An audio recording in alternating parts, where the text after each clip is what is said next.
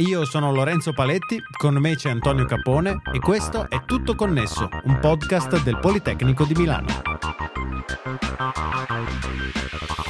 In questa puntata, stato del mercato delle telecomunicazioni in Europa. Siamo davvero uno dei luoghi più economici per la navigazione mobile? E quali effetti hanno queste offerte sull'infrastruttura degli operatori?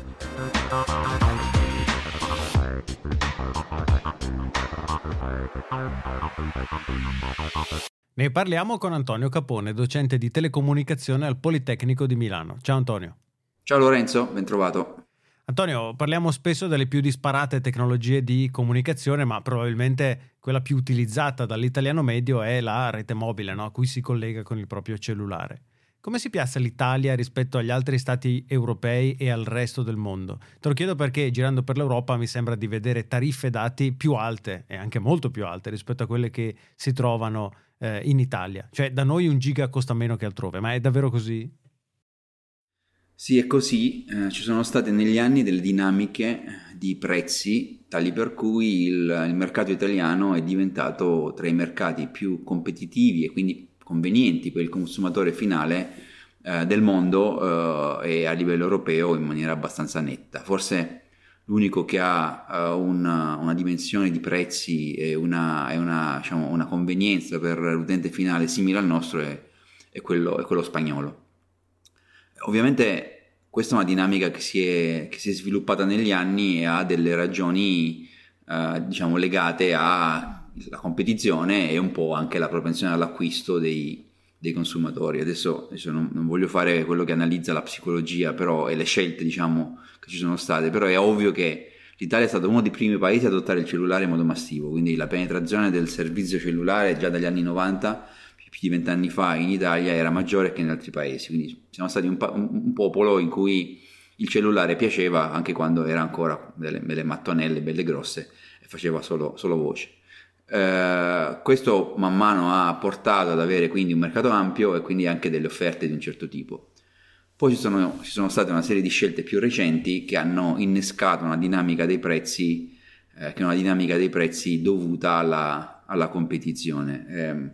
Una delle cause che molti citano, ma che è evidente, è stato il momento in cui c'è stata la decisione di fare la fusione tra Wind e 3, che erano 2 operatori indipendenti che avevano le loro reti ed erano tra i 4 operatori italiani.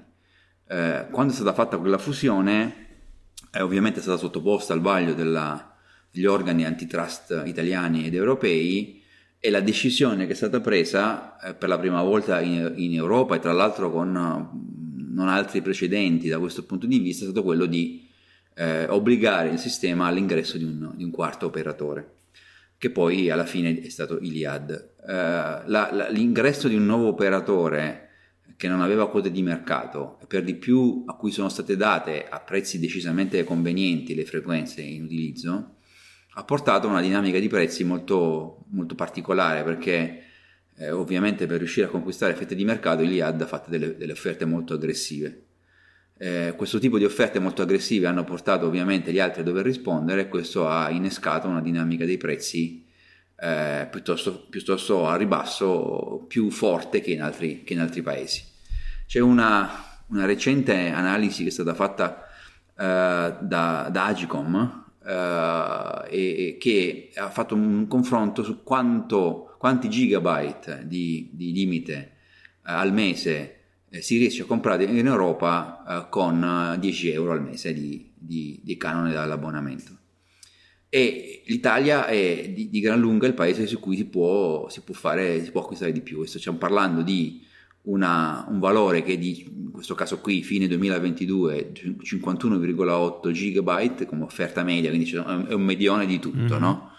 Con la Francia che ha 22, la Spagna 15, la Gran Bretagna 10 e così via. Quindi è interessante perché proprio la struttura, non soltanto i prezzi in sé, ma anche la struttura dell'offerta è tale per cui in Italia si paga poco e per quello che si paga si ottiene un volume di traffico potenziale molto più alto che in altri paesi. Questo anche spiega anche delle dinamiche diverse legate al traffico.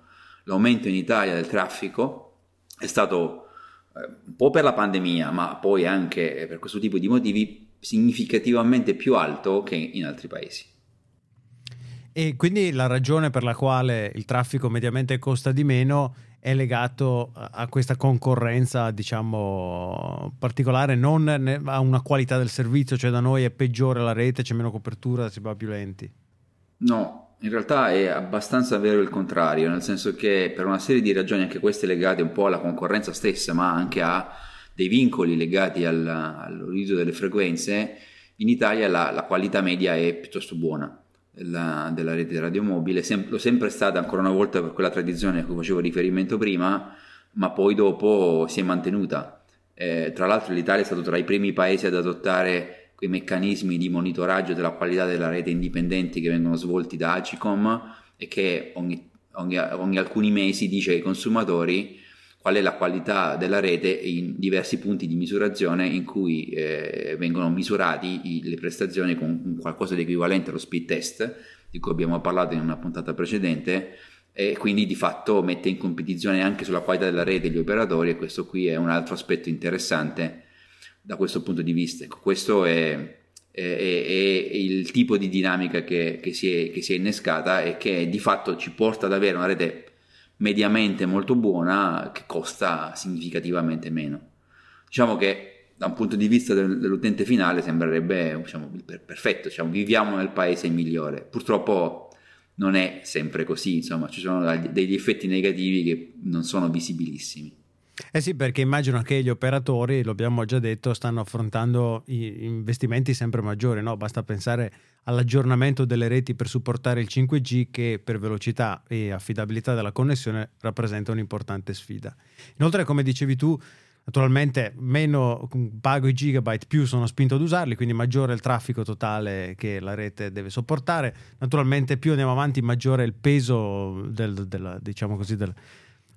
contenuto medio che viene scaricato dall'utente, immagino sia un podcast come nel nostro caso o un video in alta definizione, e quindi come si coniugano questi prezzi bassi, questi grandi volumi di traffico con invece gli investimenti degli operatori che dubito stiano diminuendo?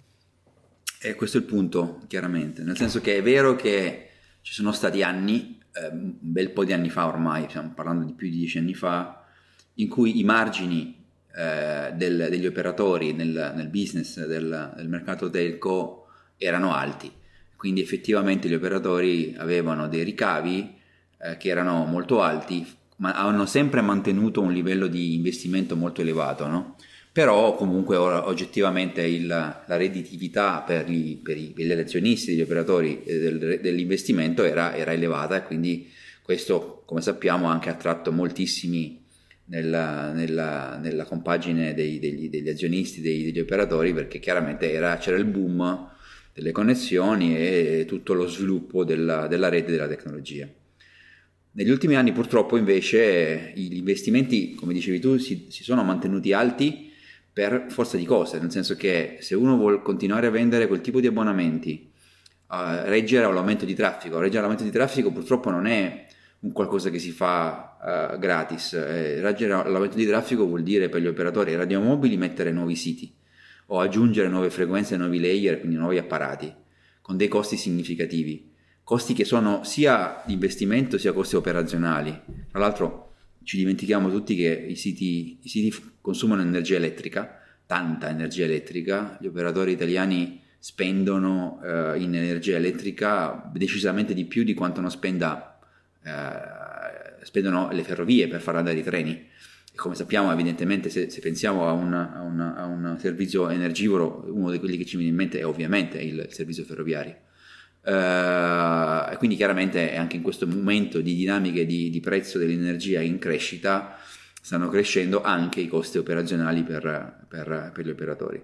Qual è il problema? Il problema è che da noi, e in parte anche in altri paesi europei, diciamo UK escluso, quindi Unione Europea, la dinamica è tale per cui vengono messi a rischio in questo momento gli investimenti degli operatori, perché diciamo, dal punto di vista della gestione del business, delle società, non ci sono più i margini per mantenere certi livelli di investimento. Ed è ovviamente paradossale, perché chiaramente poi è una mancanza di investimento, per esempio nel 5G, come abbiamo visto, no? in altre puntate, quando ne abbiamo parlato, di un ritardo nello sviluppo della rete, un ritardo nello sviluppo dei progetti industriali in particolare, poi si ritorce contro il consumatore stesso, e quindi si è arrivati a un punto tale per cui a questo punto la convenienza dell'utente finale, del consumatore, sta diventando in realtà un rischio per il livello di investimento che è necessario per mantenere quel livello di servizio da cui moltissimi servizi dipendono. Tra l'altro è importante tener conto del fatto che le reti in generale, sia quelle fisse che quelle mobili, hanno un'importanza per il sistema paese enorme, che va ben al di là ovviamente della dimensione del mercato delle comunicazioni. C'è un valore che viaggia su queste reti, che è enorme ed è legato a tutti i servizi di moltissimi settori, per via del processo di trasformazione digitale che è cominciato da molti anni, e che ovviamente continuerà a ritmo ancora più elevato nei prossimi. Quindi paradossalmente, se si eccede troppo nella concorrenza, ovviamente si ha l'effetto paradossale di avere un fireback, un fuoco amico sui consumatori stessi, perché a quel punto lì è il sistema che comincia ad avere dei problemi. Da questo punto di vista l'esempio che si fa più evidente è quello del mercato americano, e in parte quello cinese, che però ha caratteristiche molto diverse, in cui i prezzi che vengono pagati dai consumatori sono molto più alti, ma l'adeguamento alla tecnologia è più veloce. Ovviamente è un compromesso, è un equilibrio che deve essere trovato. Ovviamente giusto, diciamo, l'Unione Europea ha insegnato al resto del mondo quali sono i meccanismi antitrust che garantiscono che la concorrenza sia sempre a favore del consumatore, però forse in certi settori come telecomunicazioni non si è tenuto conto poi del fatto che, quando le dinamiche di mercato si svolgono in una maniera tale da arrivare a dei livelli di concorrenza tali per cui si mettono a rischio la capacità economica degli operatori di mercato, a quel punto lì l'investimento che viene messo a rischio, e quindi a quel punto lì è il servizio che non viene più mantenuto. Un confronto interessante che si può fare è con altre utility, no? Perché si è spesso detto che le telecomunicazioni sono diventate una commodity, come l'acqua, il gas, l'energia elettrica, no?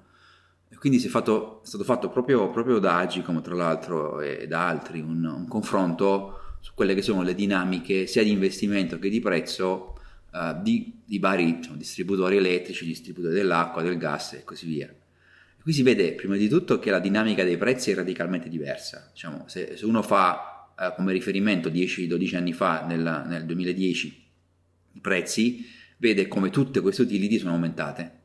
E sono aumentate non solo perché la materia prima è aumentata, tanto per essere chiari, ma sono aumentati quegli oneri di sistema che noi ci troviamo in bolletta, che paghiamo, e che ovviamente servono per ripagare chi investe nella rete del gas, nella rete elettrica, per fare adeguamenti tecnologici.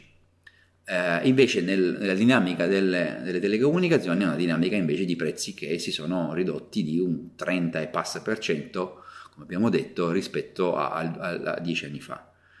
Tra l'altro il confronto non regge neanche, perché poi dopo, se uno va a guardare in assoluto i valori di miliardi di euro di investimento che si sono avuti in questi anni e pagati dagli utenti finali in bolletta per queste altre utility, in realtà si vede che è decisamente più basso che nelle telecomunicazioni, ma è ragionevole, perché chiaramente si tratta di infrastrutture con un livello di tecnologia molto diverso, e con un'obsolescenza degli elementi tecnologici della rete che ha ovviamente dinamiche e costanti di tempo molto, molto diverse. Mm-hmm. E cosa possiamo dire invece della situazione della rete in fibra ottica? Sappiamo che con il piano Italia 1 Giga, di cui abbiamo già parlato, tutta l'Italia dovrebbe essere coperta con connessioni ad alta velocità nel giro di pochi anni. Sì, anche qui questo si è molto discusso in questo periodo, e anche si è discusso del bisogno di avere una rete unica, del bisogno di non duplicare le infrastrutture. Ovviamente non entriamo in questo tipo di discorsi, che chiaramente hanno ragioni un po' politiche, un po' di business, però quello che è oggettivamente osservabile è questo: pur nella difficoltà di un sistema italiano come abbiamo detto, ha una differenza rispetto agli altri. Da noi non c'è mai stata la TV via cavo. La mancanza della TV via cavo ha portato a non avere un sistema di rete alternativo nelle case, che in molti altri paesi, anche europei, ha consentito di arrivare con della larga banda ai servizi ad altissima velocità senza bisogno di creare una nuova infrastruttura di rete di fibra ottica. Però i piani del governo, vecchi piani delle aree bianche del 2016 con Open Fiber, la nascita di Open Fiber, poi gli investimenti privati sia di Open Fiber che di FiberCop, e più gli ultimissimi piani del governo di Italia a 1 Giga su gli ultimi pezzi rimasti scoperti, danno come prospettiva quello di avere nel 2026, se diciamo, i ritardi che oggettivamente ci sono ma che sono ragionevolmente fisiologici, di avere una rete che sarà in larghissima parte una rete adeguata a degli standard che sono quelli del BEREC europeo, quindi ente di regolazione europeo, che definisce quelle che si chiamano Very High Capacity Network. Se escludiamo il cavo, tra l'altro, anche nelle osservazioni fatte dalla Commissione europea, che come sapete monitorano la situazione in Europa della larga banda, ci rendiamo conto che noi, anche senza questi piani e anche una parte degli investimenti privati dell'ultimissimo periodo, quindi stiamo parlando per esempio del 2021, che è l'ultimo dato disponibile dalla Commissione europea, la parte diciamo di veri capacity network in Italia è il 44,% la media europea è il 50% di fibra ottica di questo tipo, quindi non è distantissimo. La differenza la fa la disponibilità del cavo, quindi è quella diciamo 20-25% in più che alcuni paesi hanno del cavo, quindi diciamo noi dobbiamo tenerci allo stesso livello e poi recuperare il gap dovuto a questa mancanza del cavo. Tra l'altro gap che per il momento ci ha penalizzato, ma che in prospettiva non ci penalizzerà, perché di fatto a un certo punto l'adeguamento verso la fibra ottica sarà inevitabile man mano che la tecnologia avanza. Quindi di fatto quello che noi dobbiamo fare forzatamente in tempi più ridotti che in altri, che altri stanno rimandando perché c'è l'infrastruttura in cavo, prima o poi dovrà essere fatto comunque anche negli altri paesi, e a quel punto lì forse addirittura avremo un qualche vantaggio tra qualche anno, ma insomma ci succederà anche questo. Mm-hmm. Grazie mille ad Antonio Capone, docente di telecomunicazione al Politecnico di Milano. Ciao Lorenzo, grazie a tutti. Stiamo pubblicando i nuovi episodi di Tutto Connesso anche qui su Tutto Connesso 5G e oltre. La nuova serie di Tutto Connesso però ha una nuova copertina e una nuova casa. Cerca Tutto Connesso nella tua app di podcast o su tuttoconnesso.it e iscriviti per non perderti nessuna delle prossime puntate.